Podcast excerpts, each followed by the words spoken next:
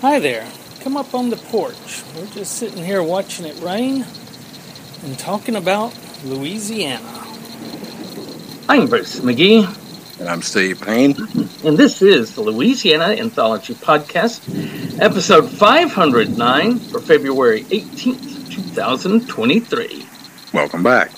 Uh, today we uh, are having a guest, Ruth Laney, uh, uh who has uh, written a book about Ernest Gaines. It's called Cherie Quarters, the place and people that inspired Ernest J. Gaines. And uh, according to the LSU website, um, this book combines personal interviews, biography, and social history to tell the story of a plantation quarter and its most famous resident, renowned Louisiana writer and Pulitzer Prize nominee Ernest J. Gaines. And so he grew up in a sharecropping family and um, in um, in houses that had been back built back uh, before the Civil War for uh, the enslaved ancestors. So uh, people kept living in these houses uh, for a very long time after uh, after slavery ended.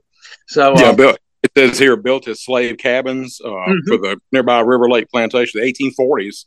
So yeah, yeah this these are old. You know, they would now be close to 200 year old houses. You know. Yeah, and when he was growing up, around 100 years old. So, oh, yeah. um, well, so we'll be looking forward to, and really, uh, we probably should have talked about Ernest Gaines a long time before this. It just takes a while to get around to everybody. But. Well, and we missed him personally, unfortunately, because he, yeah. you know, he was already getting older as right. we started. I think his health was failing too, and it's a real shame because somebody said that to you or me one time that his yeah, health was we, not all that great towards the end we wanted to interview him, which would be the gold standard, but uh, we were never able to work that out.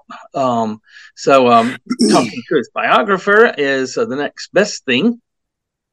And uh, we'll be talking to Ruth in a few minutes. But first, this week in Louisiana history.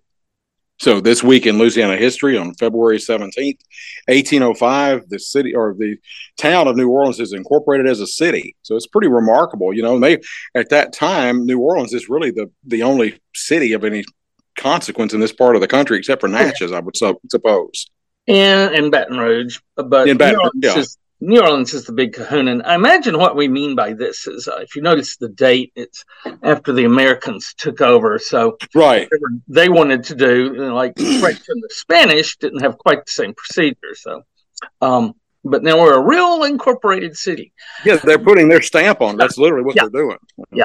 Uh, now for this week in New Orleans history, on February 17th, 1944, the Liberty ship Rufus E. Foster was launched at the Delta Shipbuilding Company. And they built a lot of ships for World War II um, down in New Orleans. So it was one of the primary places where uh, that were churning out. And I guess every every port area was building as many ships as they could because oh, yeah. we, we had to uh, we had to um, ramp up.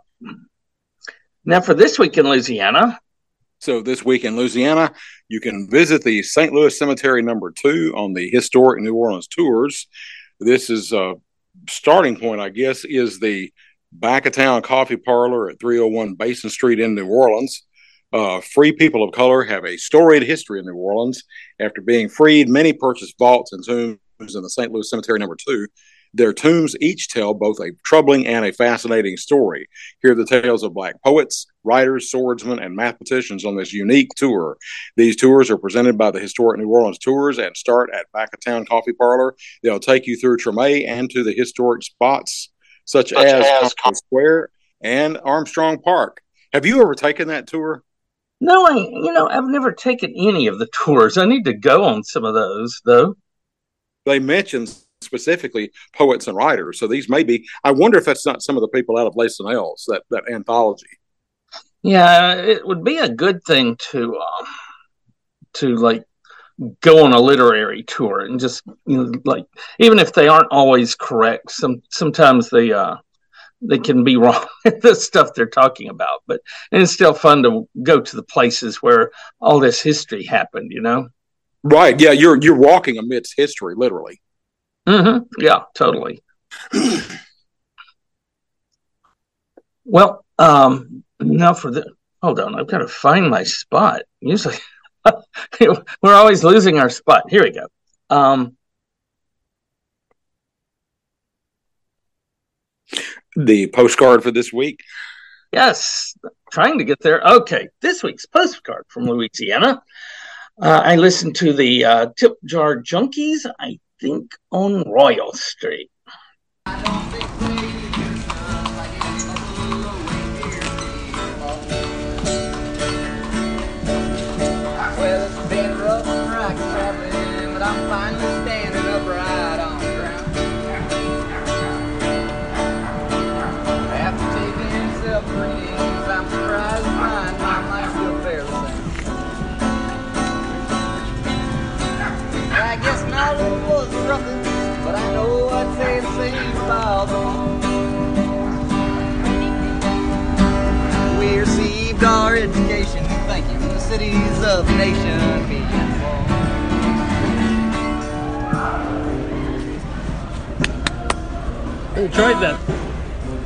So, what's your name? I'm Joe.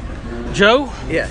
And um, do you mind if I put you on my podcast? Just put Yeah, one of your fine. songs? Okay. And uh, do you have a place people can buy your stuff online? Uh, we're working on that. I got a show coming up tomorrow at Basso on Frenchmen Street. And what would you?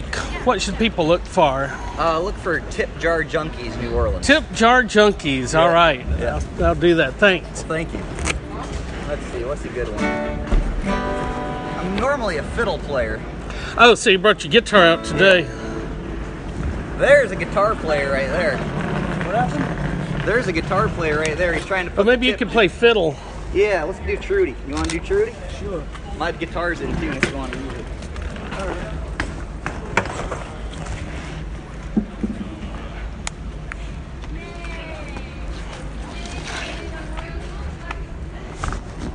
Some tour guide made him mad today, so he got mad, but he's back. So. Oh, good. what was he yelling over you guys?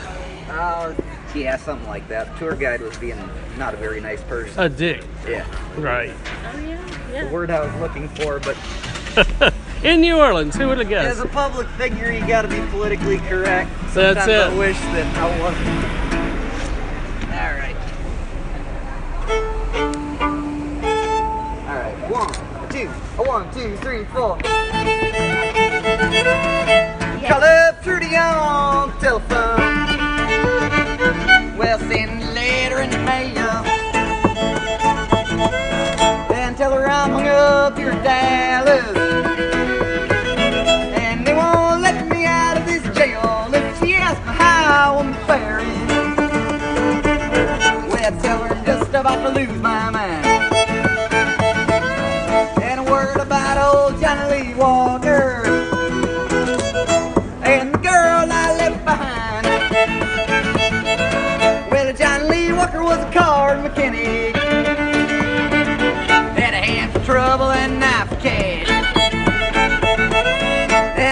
Luckiest man in Dallas County. Had a gold watch chain and a black mustache and loves whiskey and loves women. Drove a long black Cadillac limousine. Get the big fine fancy townhouse in Dallas. And a hotel suite in New Orleans. Carry a switchblade knife in his left hip pocket. And a quarter for a hog leg under his coat.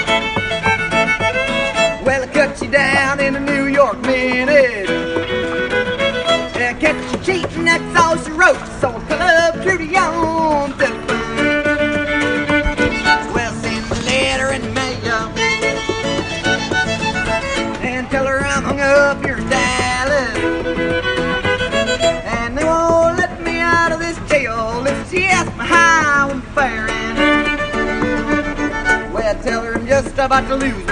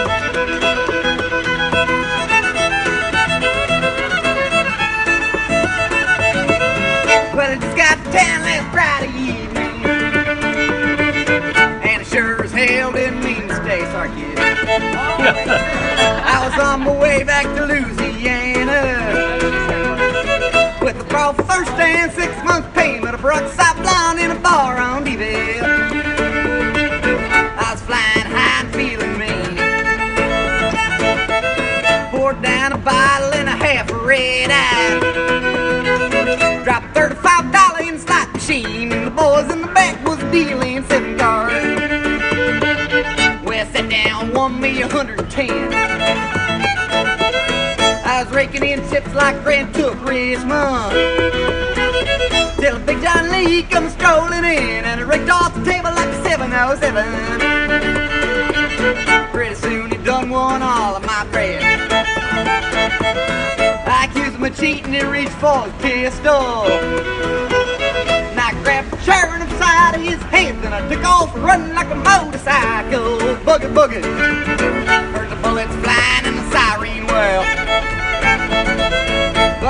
Ass cops in Dallas County. Just throw one coon ass boy in jail. So up through the on telephone. Well, send a letter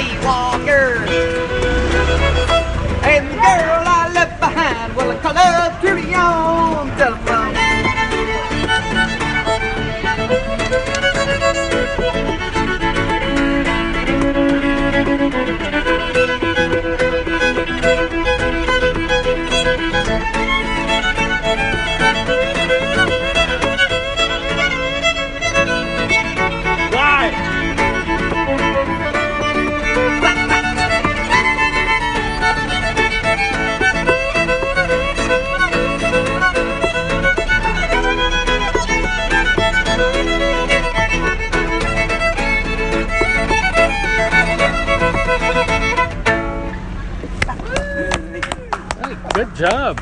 Yeah, your guitar string almost cut my hand. I was Yeah. like, shit. We were completely out of tune, but it was all right. Well, that Yeah. sounded good. Thank you. How long y'all been busking? Oh, we've oh, been Yeah. a while. Yeah. He's been doing a solo act for a while, and I've been doing a solo act for a while. I We hate your guitar. Meet up. Yep, meet up. I hate And what's your name? My name's Bruce McGee. I've got a podcast. Comes out once a week. Oh, really? Okay. And at the beginning, I like to put in a postcard from Louisiana and get a group singing, or sometimes we'll interview an artist uh, painting or something like that. So that'd be great. Well, Thank you. And so people should look for you at what was it again? Uh, Uh, Tip Jar Junkies. Tip Jar Junkie. Just look us up on YouTube. Okay, great.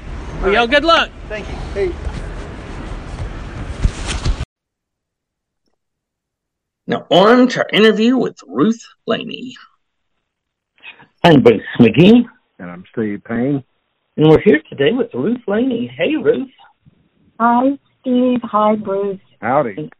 I've known you a long time through Facebook, but I think this may be our first time to talk to each other. I think so. Well, and we have a good reason to talk. You have a recent book about Ernest Gaines. You want to tell our folks the title and where they can get it? Yeah, the title is um, Cherie Quarters, The Place and the People That Inspired Ernest J. Gaines. It's published by LSU Press. It can be ordered direct from the press. In fact, right now, um, the press is offering a 40% discount through December 15th on all books, all books ordered directly from the press. Well, great. That's a good deal. Uh, It is. all. if you're a book file like me and Steven, then you appreciate a bargain on books. exactly. Uh, you know, like a mechanic buys tools, we buy books. It's, uh, you know, one of those ex- ongoing expenses. So, um, are you Because from, otherwise we have to steal them. are, are you I probably, or check them out at the library and never Yeah. return them. right? Are you from Louisiana originally? I am. I'm from Baton Rouge. Oh, cool. So did you go to LSU? I did. Oh, when were you there? Um, I started in 1962. Oh. and I I got my um bachelor's in English in 1966 and then I went back later for um I was going to go to graduate school in uh English but I had a few credits from UNO because I'd been living in New Orleans for a while and right. um, LSU would not accept them so yeah. Even though the I original name, switched over to um, art history. So I have a master's in art history. the original name of UNO was LSUNO because it was a branch of LSU, and the classes are supposed to be like the same. You know, it's supposed Yeah. to be the transcript. And I had been working. I had a job working at um, UNO in the student union, and I think, um, I think if you were to, if you were working there, you were allowed to take like one class per semester or something like Right. that. I, I took several English classes, and um, I, I can't remember now how many, but when I went to register uh, in graduate school, they refused to accept them. So I said, okay, I'll just major in art history, or you know, get my master's in art history. Right. So Well, they're related topics. All the cultural stuff like uh, uh, historical architecture, you know, that's a thing we study about Louisiana and um, music and food and, uh, you know, painting and sculpture and all those arts we we study as part of the culture, you know.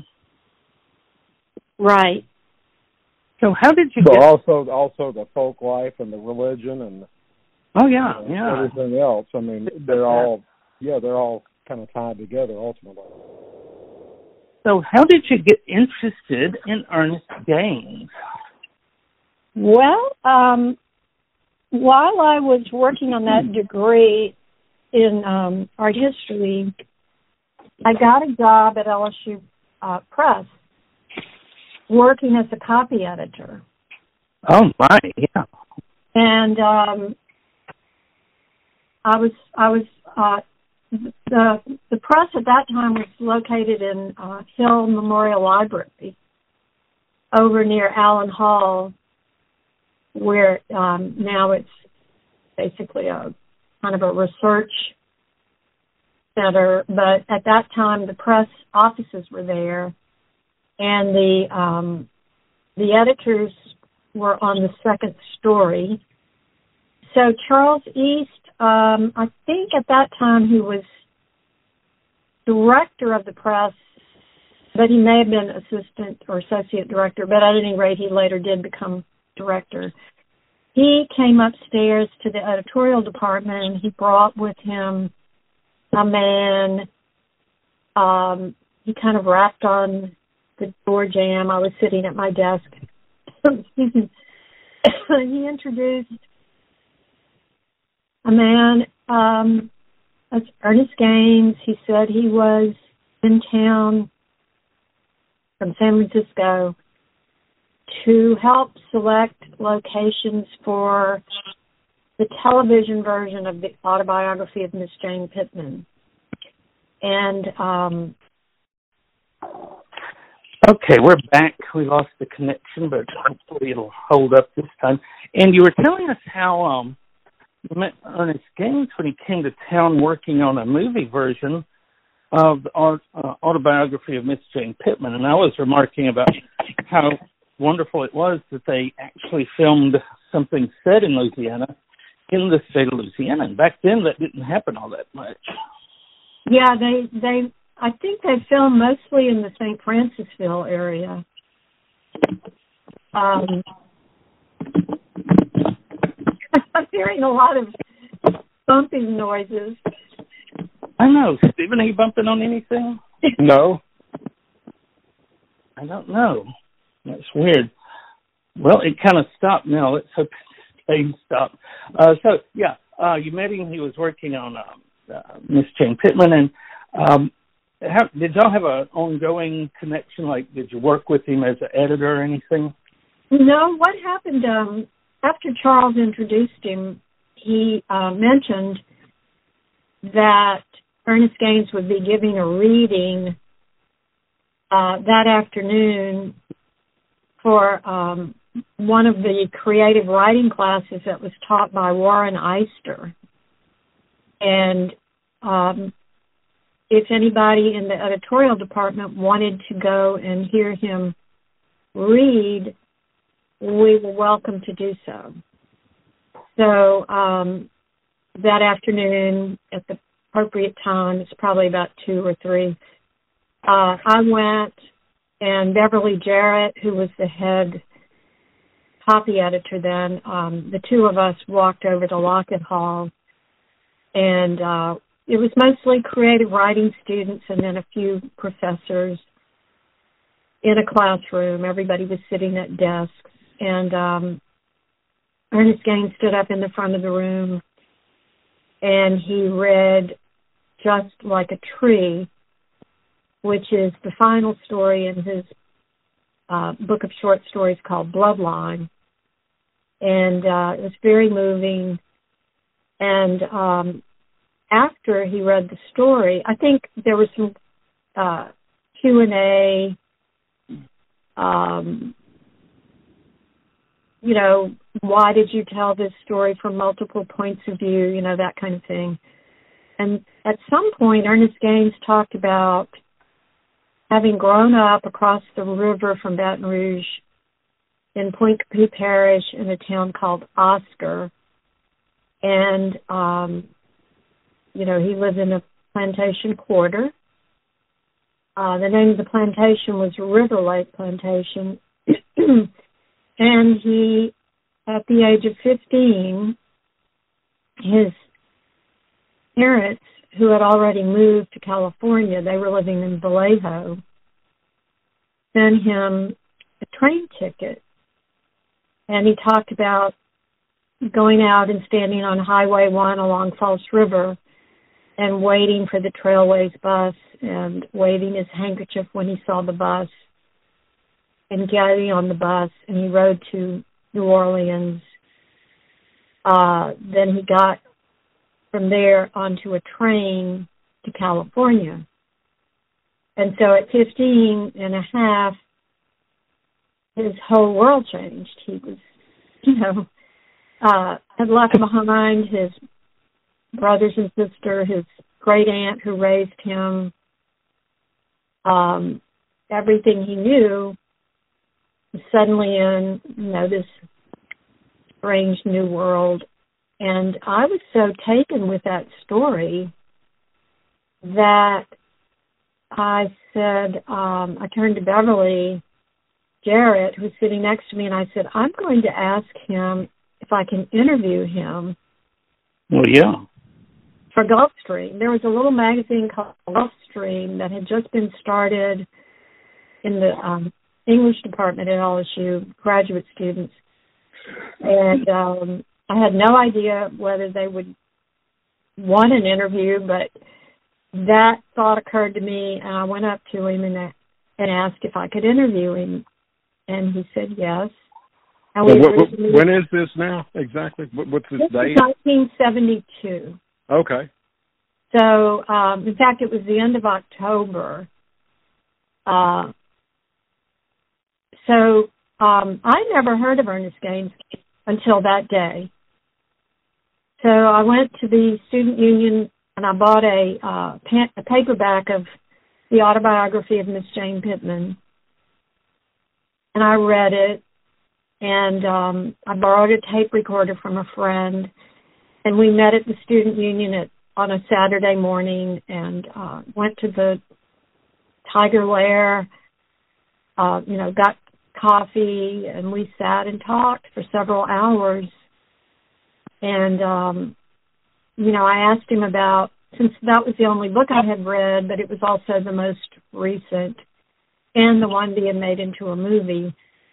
Um, you know, I asked him about his aunt. He, he partially dedicated the the book to her memory, she had been, as he described her, crippled. She couldn't walk, and yet she raised him and his brothers and sister. She cooked, cleaned, washed their clothes, even sewed with a pedal sewing machine.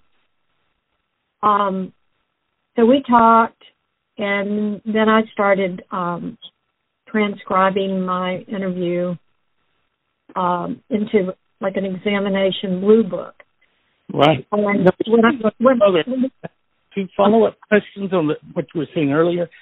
By growing up in the quarters, um, were those originally slave quarters? Because usually that's what it means in Louisiana. They definitely were, and I, I didn't visit the quarter until ten years after that first meeting, and um, I, I was on assignment for a Louisiana Life magazine, and they asked uh, Philip Gould to take the photos for my article.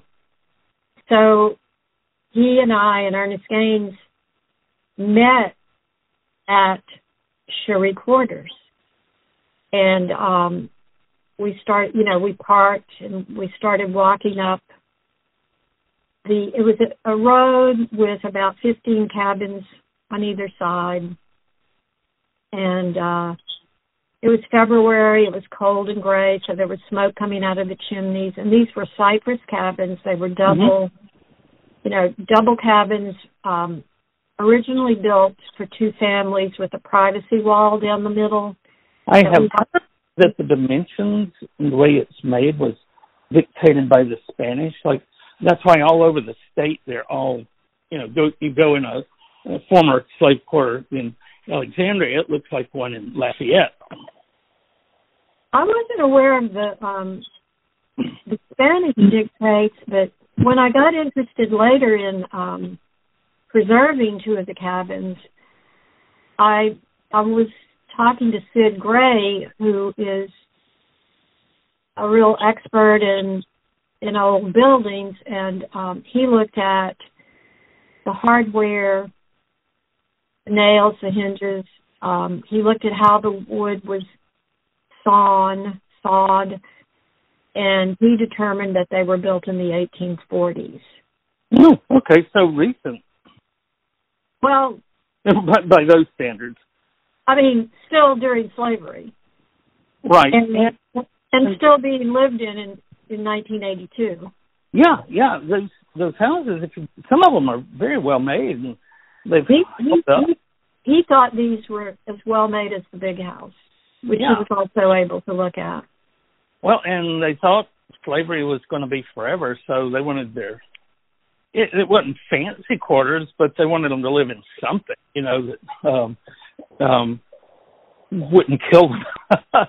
Well, it, re- it reminds me of the dog trot houses up here in North Louisiana, where the oldest surviving structure here in Lincoln Parish is, I think, to the 1840s, maybe maybe a little later, but I think 1840 some odd. And there were Mhm. families living in that doggone house. It's up near Dubach, where my mother was from, and in Mhm. fact, like southwest of town. And that house was occupied till the 1960s, so almost a 100 years. Well, the the last two cabins A little over a 100 years, I guess. in um, the last two cabins at Cherie Quarters were still being lived in in 1993, and um, there there was a woman living on one side of the lane. Her name was Joyce Edwards. They called her Shug. And across the road in the opposite house was a woman named Carrie Bear, and on the other side of her double house was a man named Willie Aaron. So they didn't move out until early 1993. So up until 1993, that's 150 years of occupancy by one group of people, which of course diminished over time.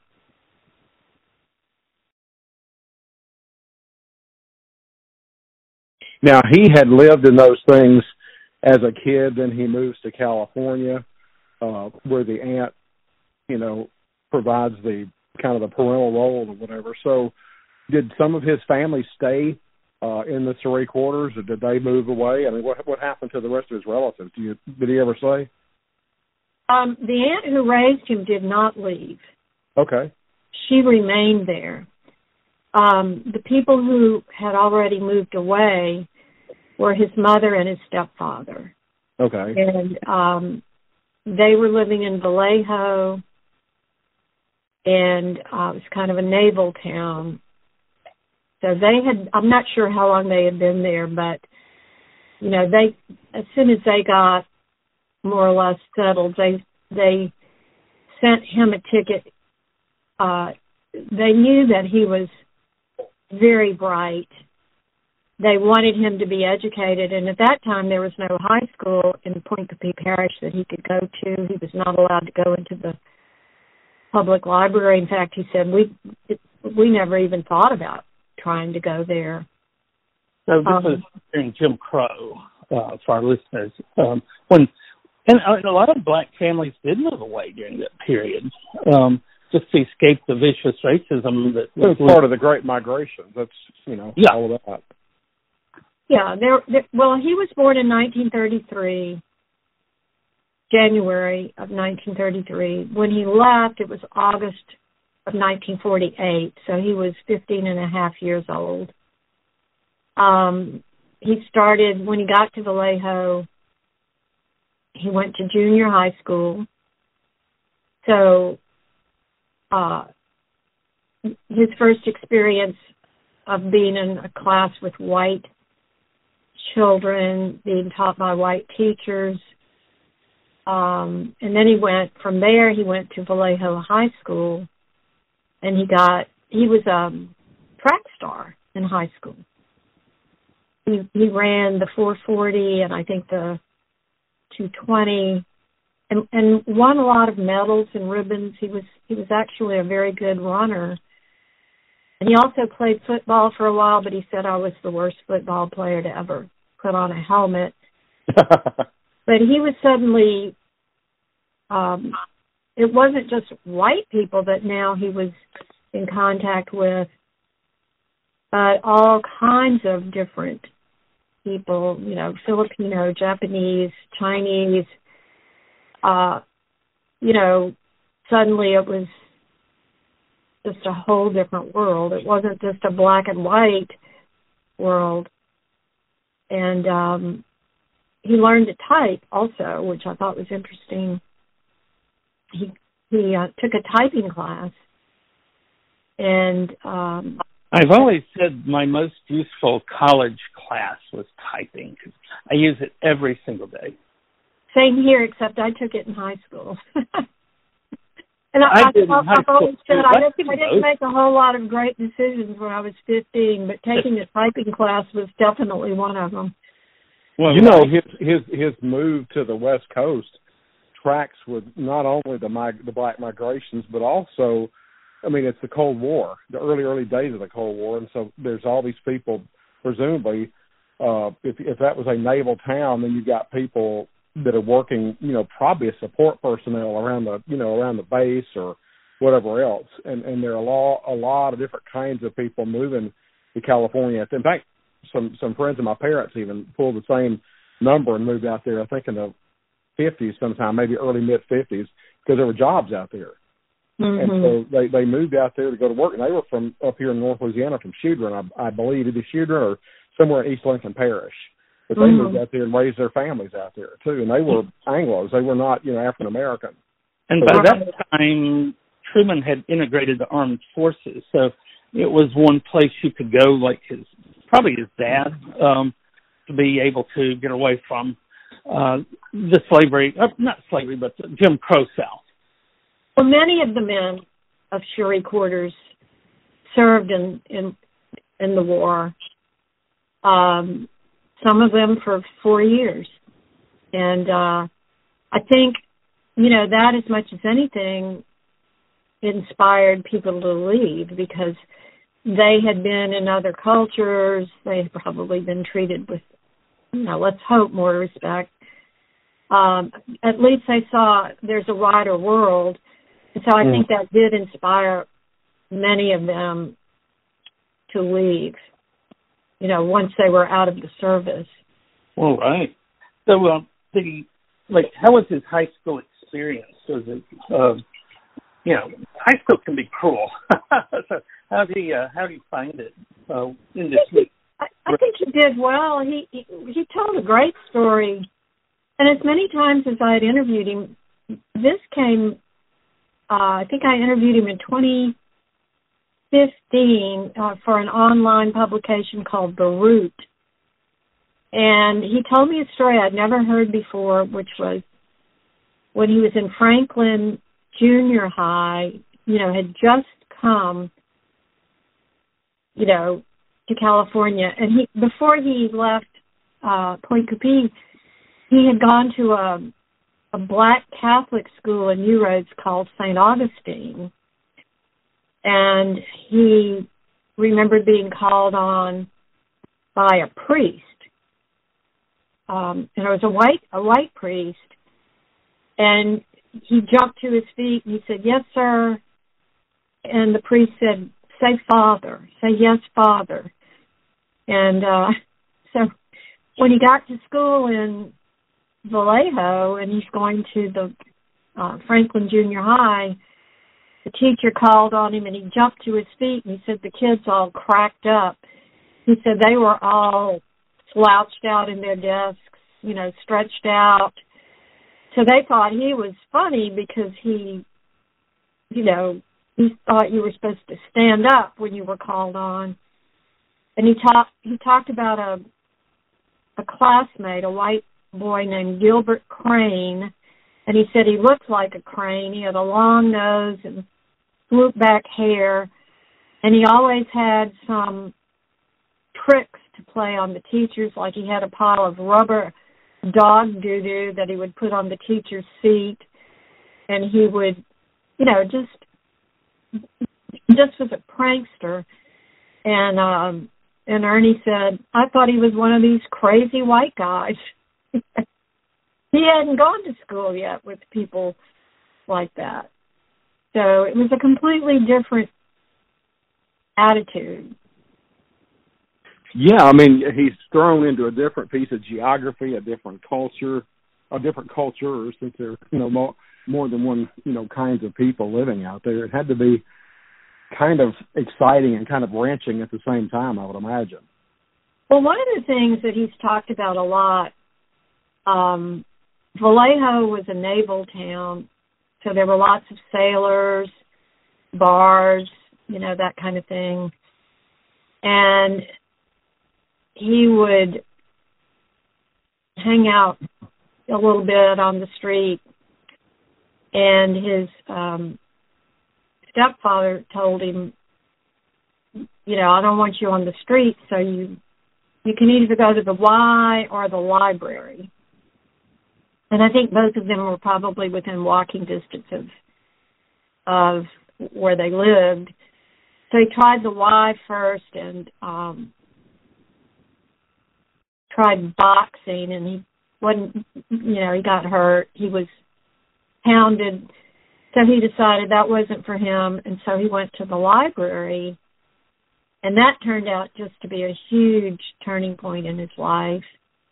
Um, you know, he a library card. He was able to check out books, and he said he first would walk up and down the aisles. You know, he went to the fiction section, which is upstairs. This was a beautiful Carnegie Library built in 1904, and it had free to all chiseled in the facade.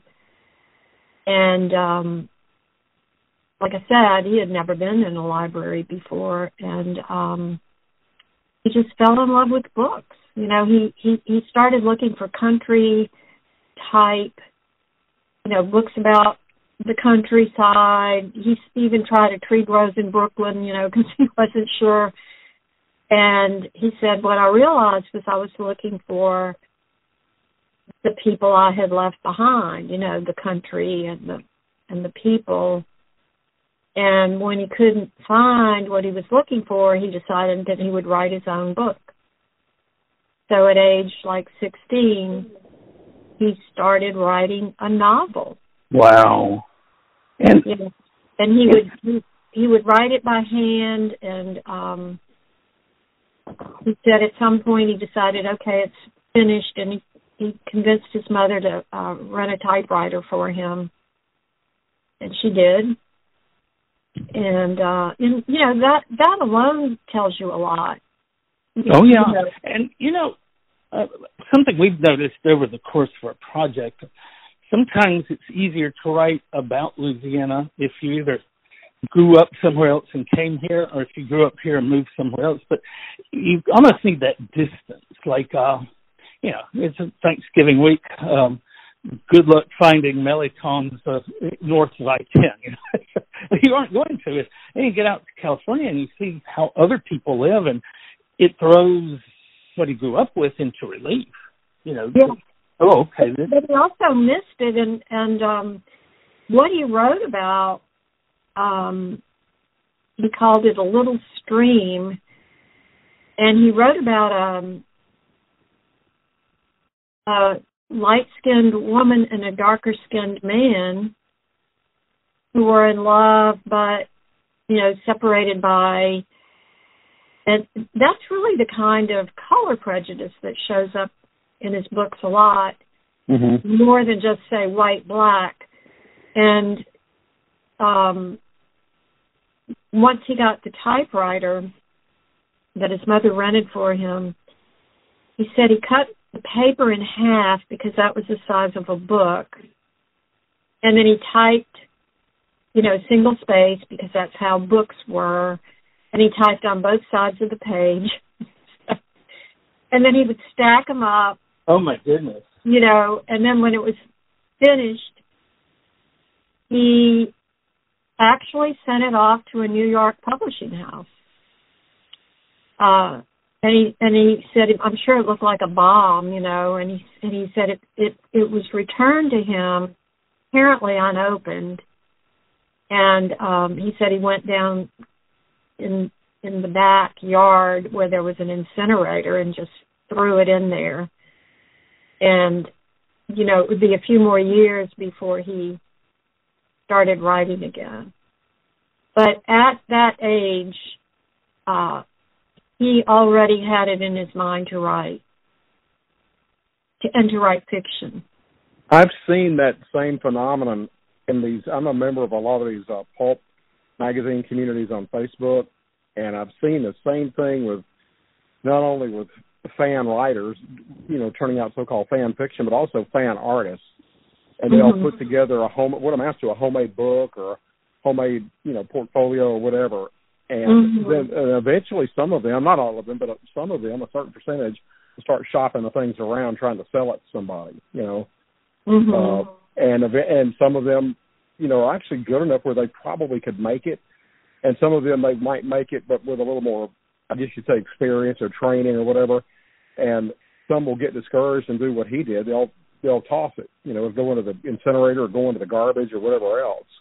Uh, mm-hmm. And you have to hope, especially with some I've seen that don't make it but have promise. You just have to hope somebody will take them under their wing and help them because well, they really do have potential. What ended up happening was, um, you know, he ended up, well, he got drafted, so he he spent a couple of years on Guam, and uh, he would go to the base library, and uh, he did do some writing there, short stories and he won a couple of prizes in a couple of contests. Um, I think he he won a ten dollar check for one and a fifteen dollar check for another one.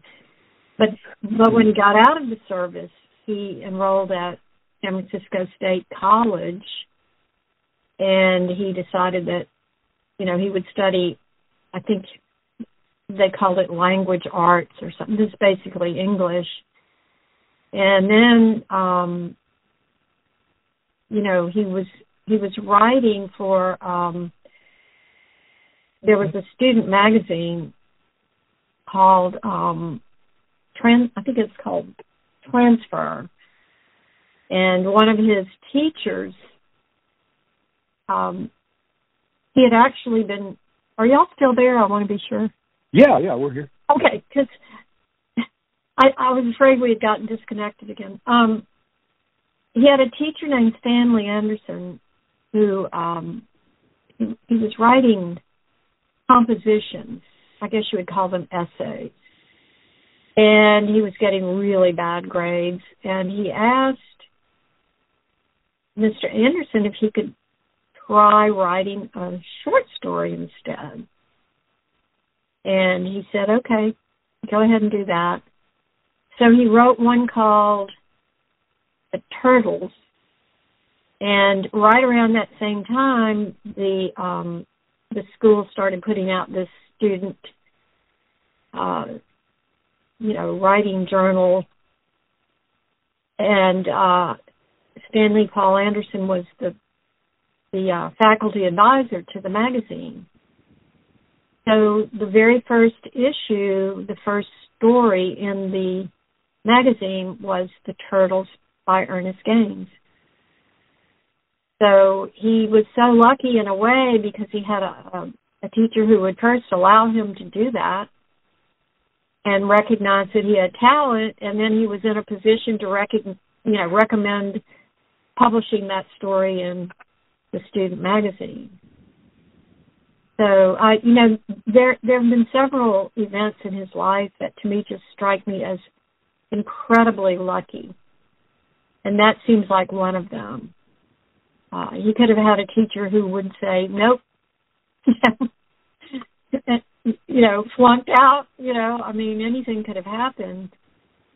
Um, Just look at Confederacy of dun- dunces and how hard a time um, they had getting that to press. You know, his mother had continued the the the search for a publisher after he was dead. Right. Right. Well, and the teacher and the library both seemed to make a an enormous influence, you know, for the good in his life. I mean, I remember, uh, you know, side sidebar to this, Ruth. I grew up in Baton Rouge myself, way out on the east side of town, uh, near near the Amite River uh, Bridge, and mm-hmm. I can tell you, I had two, possibly three, but definitely two. I remember horrible, rotten teachers in elementary mm-hmm. school, second and third grade. I mean, they shouldn't have been allowed to teach, frankly. And I have mm-hmm. ADHD. They didn't do anything with kids in the 70s and 80s with ADHD. So I was demonized, vilified, everything else for two solid years. Then I hit a string of really patient, kind teachers, fourth, fifth, and sixth grade, uh, who turned me around, uh, along with my folks. But what I also did, my parents began to take me to the library, the really good main library. I guess it was south of Florida Boulevard, if I'm remembering correctly. But It was a really good main branch of the East Baton Rouge Parish Library, and that mm-hmm. opened my world intellectually. Yeah, uh, and changed library. me really. Yeah, and you know, for him, and I, you know, I mentioned this in the book. He could have you know, he could have gone to the library and looked around and thought, nah, not really for me. Or he could have just become a lifelong reader and a lover of books. But he became a writer. So again, you know, that that in itself just seems like as I put it in the book, it just seems like magic, you know. The moment of destiny, to quote yeah. President Roosevelt. this yeah, was his rendezvous with destiny. Yeah. One thing I also need to mention, um, while he was still at San Francisco State, when that first story came out, The Turtles, um, a woman named Dorothea Oppenheimer had recently moved to San Francisco and she was a literary scout. And uh, she was Jewish. She had left Germany. Uh, I think she was from Berlin and um, you know had basically escaped from the Nazis. She she went to um, she went to Radcliffe, and um, you know extremely well educated, and um, and then she started working as an agent. Well, as a scout, you know, for I guess publishers looking for good writers. and at some point she decided to move out to San Francisco and um she read that story in um the turtles and she called the English department and asked if she could meet the writer. So she and Ernest Gaines met at the student union and um she told him, you know, I think you have a lot of talent and I'd like for you to show me whatever you write. And uh, from that time on, she represented him as his agent. And um, she was his agent for 30 years. She she died of cancer in 1987, but she was the one who first started sending out his work and dealing with publishers. And she was also a really good editor, and so she would uh, suggest, you know, she would approach his work also as an editor.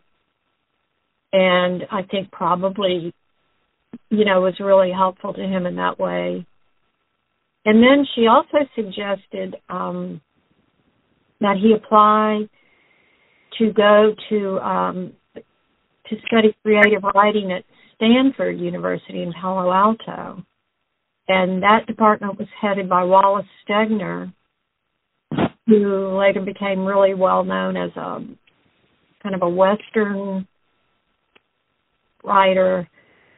And um, uh, Ernest Gaines was given a scholarship, one of three that were granted to study creative writing at Stanford. And he, and then there were other students who were there, but they weren't on scholarship. But he met Wendell Berry there. He met Larry McMurtry. Um, Ken Kesey was there. Um, one flew over the cuckoo's nest. There were quite a few really talented writers studying there. And so he got good um, instruction and um, you know was able that they gave him I think it was a twenty five hundred dollar grant, which was a lot of money in like nineteen fifty nine, I think it was.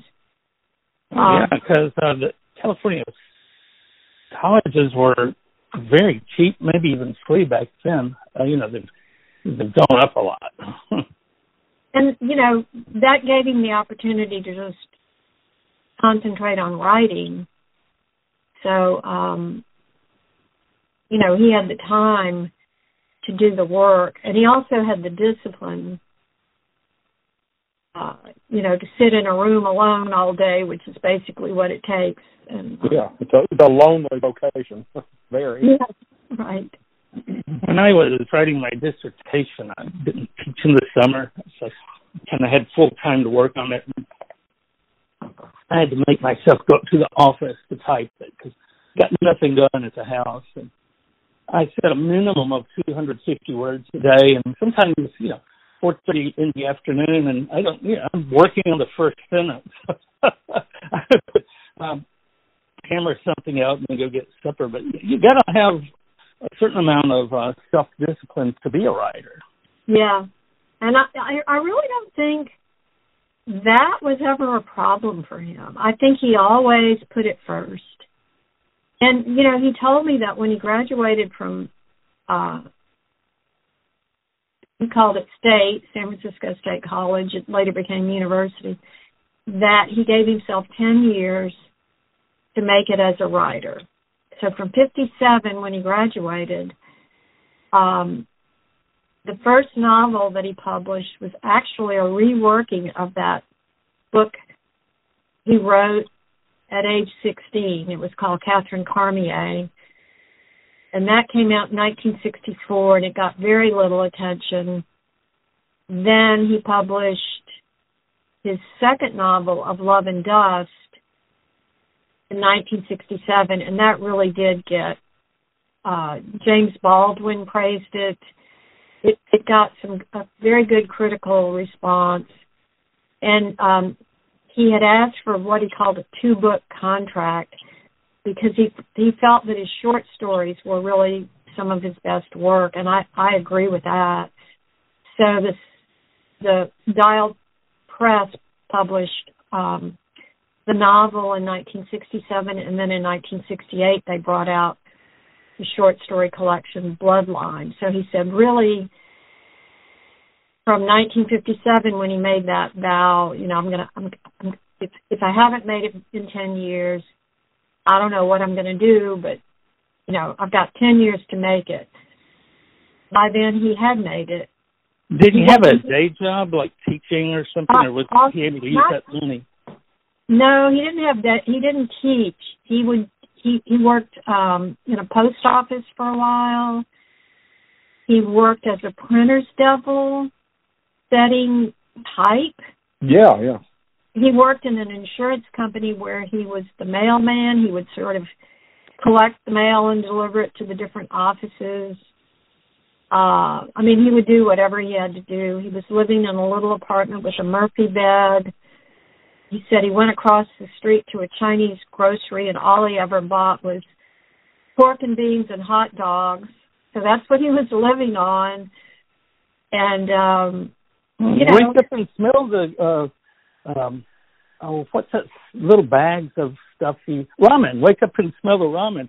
Yeah. you know though Ben Franklin was a printer's devil. I think really? he was working for his brother. Yeah, I mean I think uh, Ben Franklin was, and I believe Mark Twain was too. So there's some pretty important American writers who have who have you know served in that capacity before they went on to their own fame. Yeah. Well, actually, he said he actually enjoyed it. He yeah. he really he really enjoyed doing that. So uh he you know he did, and at, at some point his grandmother had moved to San Francisco, and um I think she was living you know close by, and she was a, a wonderful cook. She had been the cook at the big mm-hmm. house at, you know, when she was still at Cherie Quarters, and so he would go over to eat with her sometimes, and whenever there was a holiday, you know, she would cook the turkey and that kind of thing. So, you know, from time to time he got a decent meal. But um he spent his time. He said, you know, there were times he'd write ten, twelve hours a day. He just, he was just uh, driven, really. Somebody like that has, it's almost like a, a sense of that of that vocation, in a, you know, in a way, and they, uh, nothing will get in the way of them kind of living into that vocation and, and you know, trying to trying to achieve something, you know, but because they they really think they have something to say, but also because frankly it's who they are. You know, I, I would imagine. How, I'm kind of curious, and this kind of goes right to the heart of what you you know did interviewing him. Did he ever introduce himself as Ernest Gaines? I'm a writer, or did I mean, or did he just take that for granted that people knew who he was? I mean, how how did he introduce himself? Do you do you know at all? I don't think I, I know he told me that very very early on somebody called. It was probably a local uh, San Francisco area newspaper. Asked him for an interview. And there was another writer, Ernest K. Gann, G A N N, and and he thought that they had called him by mistake. So not only did he not go around introducing himself as a writer, you know, he was kind of surprised to be recognized, I think. But um you know, he he never was that kind of person. He he told me once he didn't like hanging out with intellectuals, you know, the kind of guys he liked were guys you could drink with in bars, you know, just cops, you know, regular everyday people. He he said he'd much rather hang out with people like that than with you know college professors. have you hung out with college professors? You can understand what, what you talking about. well, you know, once he worked, you know, once he became, you know, he he developed a relationship with UL. Uh, you know, he became extremely good friends with quite a few of his fellow teachers there. So but I'm sure they were the ones who were very down to earth, you know, his kind of people. Uh, not intellectual snobs. I know one of them that that he really was good friends with was Pat Rickels. Um, she and her husband Milton both taught there, and I think he was good friends with with both of them. Um, so yeah, you know, he would make allowances for for PhDs. you know, there's a story like that about, and I'm I'm not going to remember all the details correctly. I'm sure accurately, but the the famous artist, uh, particularly did a lot of paperbacks, uh, Frank Frazetta. That there was a showing of his works in place, I think, and it was there were a lot of pseudo intellectual types hanging around, and you know, some I think someone like you who was a journalist, you know, showed up to chat with him and was going to interview him, and he was like, you know, I've got to get away from here. It was all of the caviar and you know toast kind of crowd, and he couldn't, he couldn't. Yeah, he was a working class guy. You know, he was he's ready to get gone. I mean, he, he couldn't stand it and wanted to Yeah. go just hang out with ordinary people. Uh, even though he was one of the great artists of say the past fifty years or so, and particularly in terms of popular art, he was really talented and just Yeah. incredibly, incredibly uh, creative, incredibly gifted. And he was ready though to get away from all those pseudo intellectual types and just go and be himself. And you know, hmm it just it was not his world. Even though he produced art, it was so powerful and really a lot of it very long lasting. You know, a classic kind of art. Well, Right. I would only leave if the canapes were all gone. Well, you know, he was the first uh, writer honored at the Louisiana Book Festival. Well, that's really cool. When did the book festival start? I know it's been around a while, but You know, that question came up um, at this year's festival. I was asked to speak about my book, and somebody asked that question, and um, somebody, uh, you know, it, there was there were sort of like monitors in every room to let you know when your time was almost up and that kind of thing. right, right. And They're considerate that way.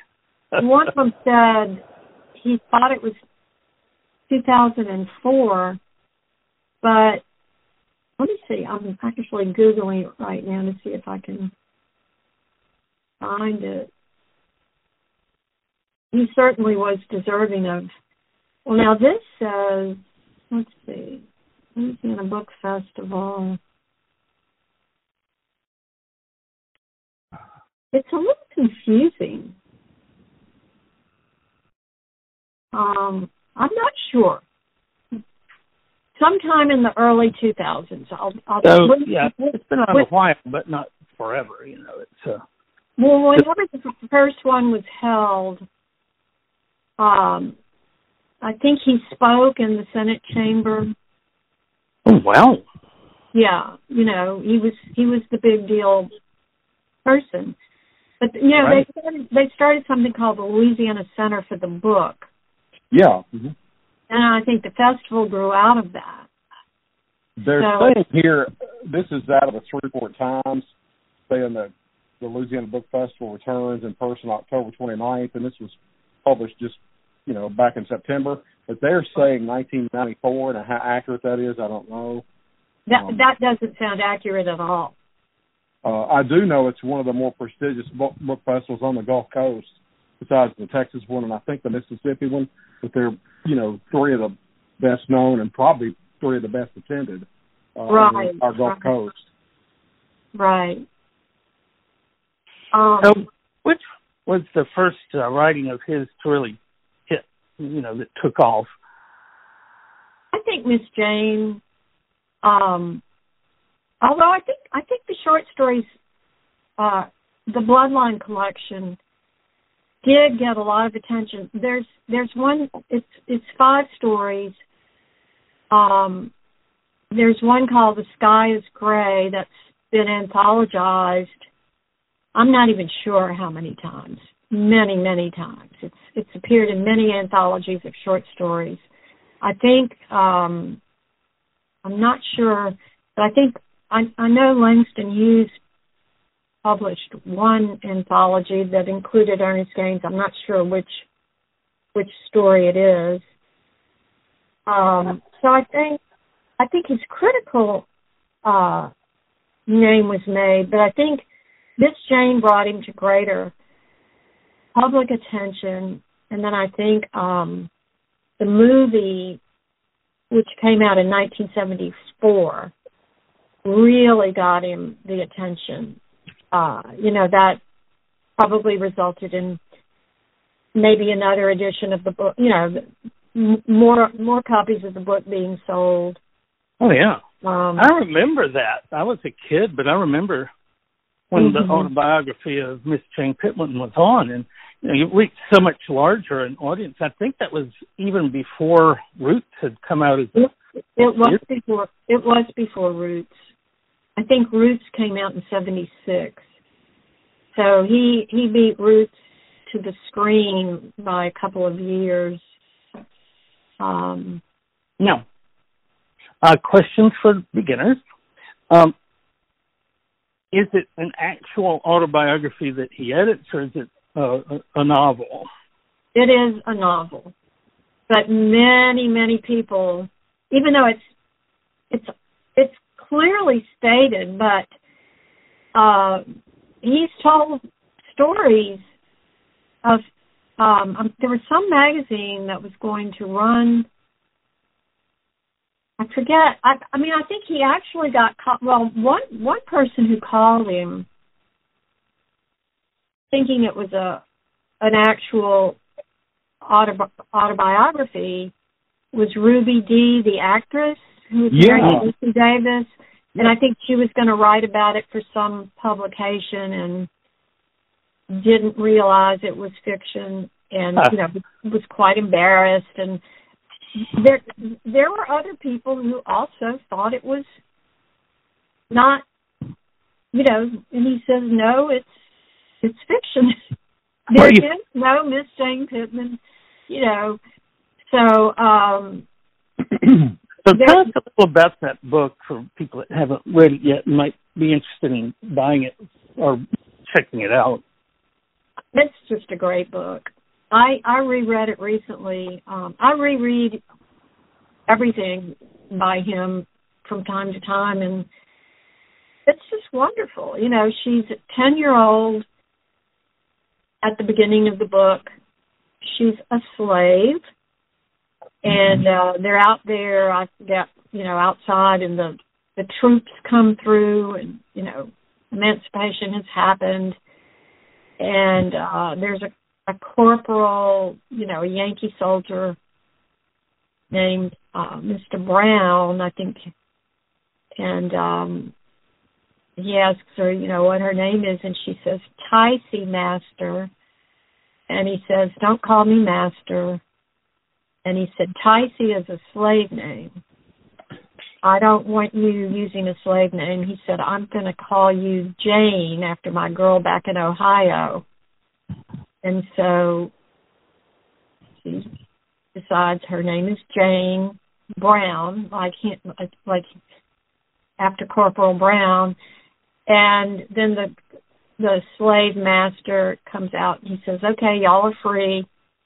it's like you can stay or you can go, and and uh, some of them are going, "Well, where where should we go?" And she says, Point North, that's where we're going. You know, she's real spicy and she's just a great character, even at ten years old. So they they set out trying to walk to Ohio, and they actually never get out of Louisiana. But she's with another a, a group of other people who are walking with her. So you know, it takes you all through her life. At a certain point, she meets Joe Pittman, who is a um, a horse breaker, and she marries him, and then he's killed in a uh, horse breaking accident. Um, she raises the little boy. There's a little boy with her who's only maybe three, and she kind of takes him under her wing when she's 10. And so he calls her mama because his own mother is killed. And then he becomes Ned. He becomes a, a preacher, and then he becomes Ned Douglass. He names himself after Frederick Douglass. And so he becomes a preacher. And actually, Ernest Gaines based his character on a real person who um, was trying to build a school in Pointe Coupee Parish for black children and was murdered in 1903. And um, Ernest Gaines has talked about, you know, basing that character on on that real figure. So, you know, she lived a hundred years. So at the end of the book, she's a 110 years old, and she takes you into all these different relationships in her life with both white and black people. And you know, at the end of the book, they are going to march in a protest march, and she decides to join them. And that's a scene that's quite different from the way the movie ends. Because in the movie, we have the water fountain scene, but that doesn't happen in the book. So, um, a lot of people say their favorite thing about the book is the water fountain scene, but it actually is not in the book. so, but in the book, it's a little more subtle the way it ends. But um, that that's sort of the test scene for English teachers and professors. It is. Yeah, when the when the students quote the water fountain scene, that they right. the professor or teacher knows immediately that the student has watched the film, which is a pretty good. It's it's a good film, but they know that the person film. has has watched the film and not read the novel. right, right. No, it, it's a good movie, but um of course, the book is you know as with any film you know, there's just so much more to the book.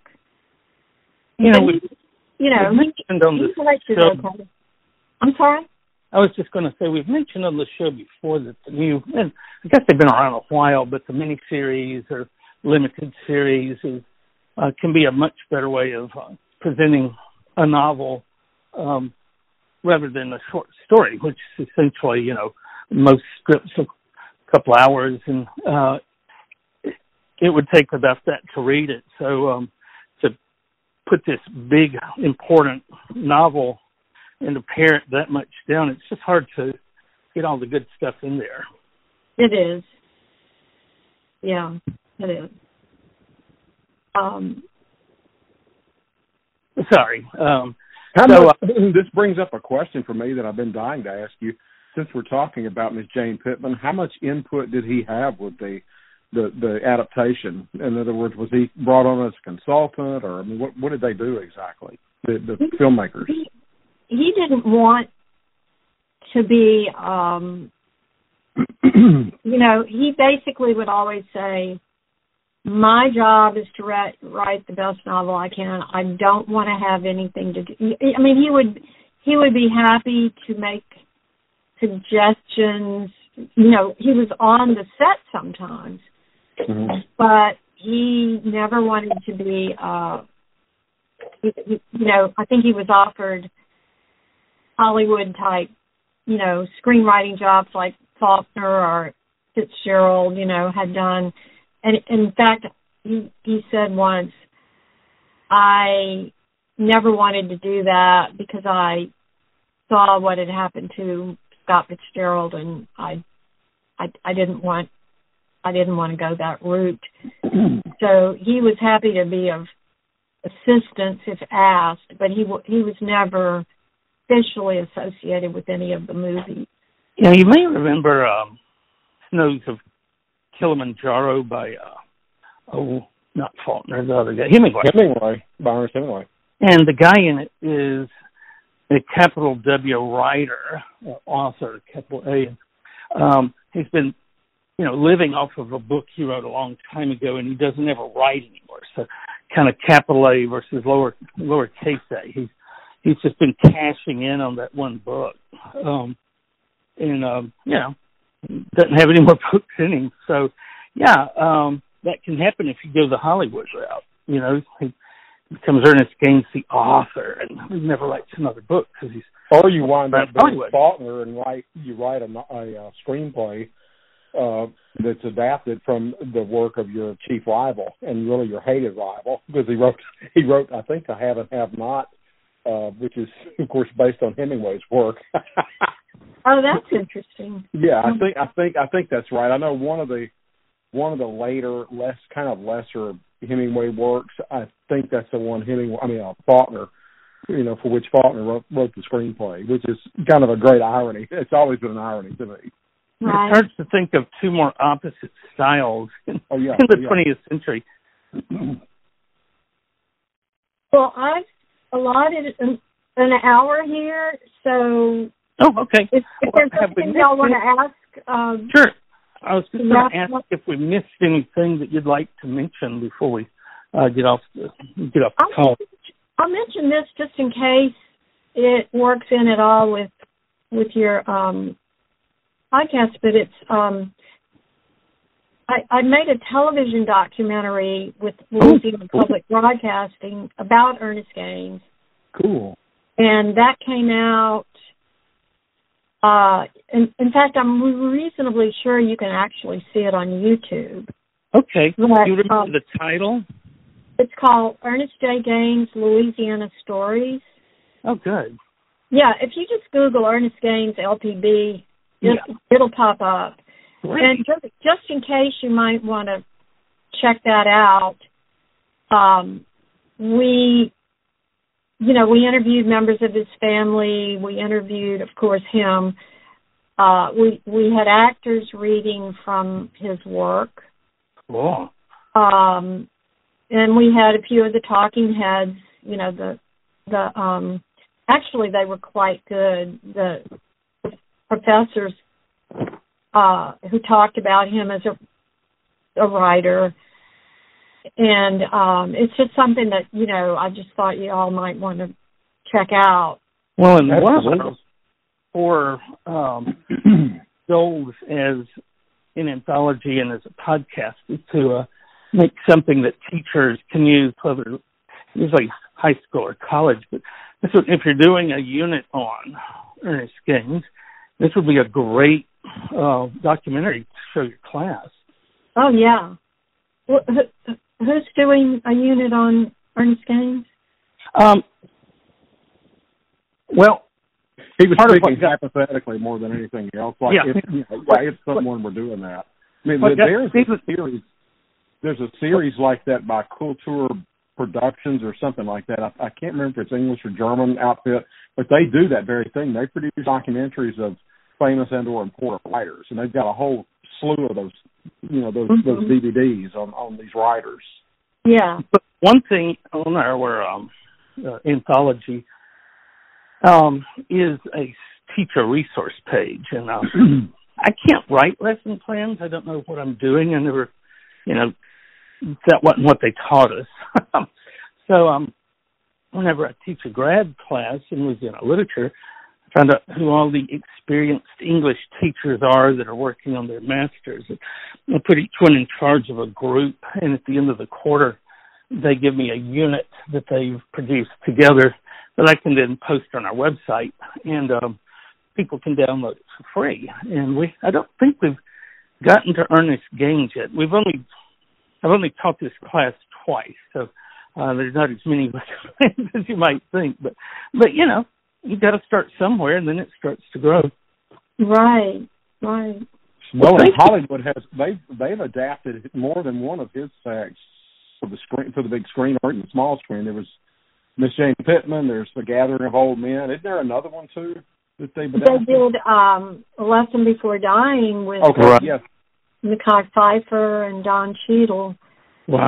And that was an HBO movie. And then um the short story, The Sky is Gray, they did. Um, although that that's one of the ones where they never bothered to come to Louisiana. You know, they, they filmed it all in San in um, I don't know where exactly, but in California. Um, the the young boy in the story is eight years old, and it's told from his point of view. But the boy in the movie is about 13 years old, and that makes a huge difference. Oh, right. You know, so it it it it could have been a lot better, but um, th- you know, it's worth watching. Mm-hmm. And uh, it, to me, it's one of the most. I just think it's one of the best short stories ever. Uh, it's certainly worth reading, but it it it's the only short story of his that I know of that was ever made into a, a film. Cool. So if you're um, out there and you're looking for short stories, get some of your Ernest Gaines. You know, it's just waiting there for somebody to pick it up and make a movie out of it. Well, Right. thank you. Thank you so much, and give us uh, Yeah, our really listeners one more time the name of your book and where they can buy it. Okay. It's called Cherie Quarters, The Place and the People That Inspired Ernest J. Gaines by Ruth Laney. And it's published by LSU Press. It can be ordered directly from LSU Press. And currently, I think through mid December, LSU Press is having a 40% off sale.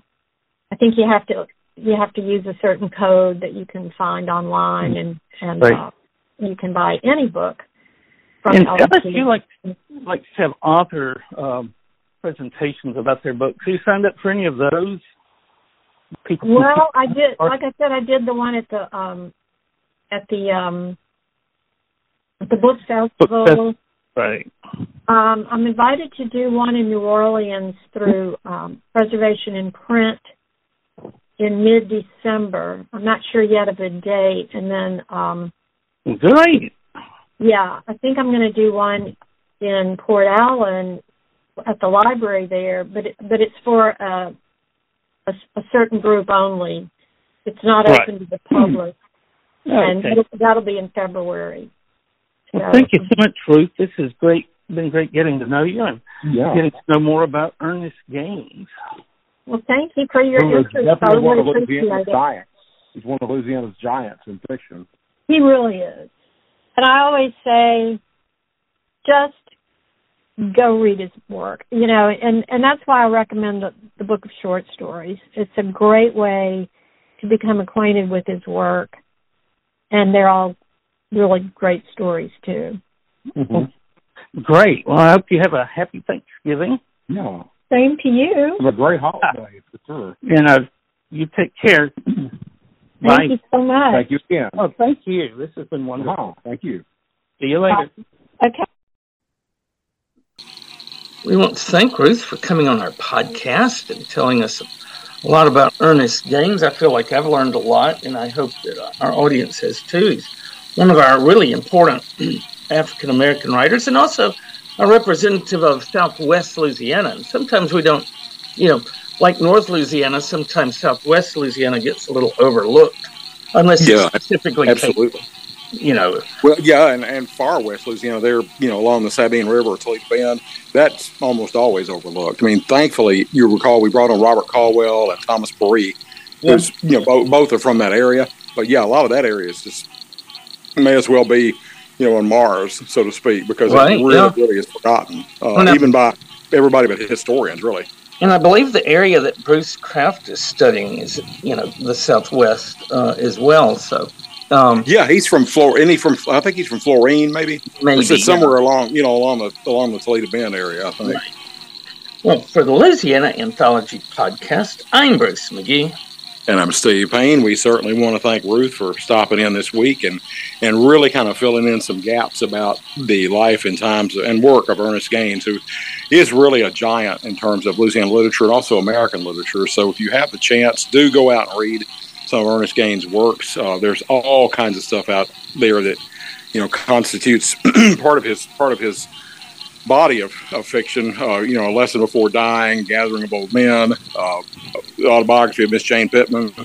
Uh, so please do go out, as I said, and, and find copies of those books and uh, you know find find Ruth's uh, work as well because again she has written some really really I think very important stuff about Ernest uh, Ernest Gaines. So thanks again Ruth for joining us. We also want to thank all of you for listening in, and we hope that you'll join us for next week's edition of the Louisiana Anthology Podcast.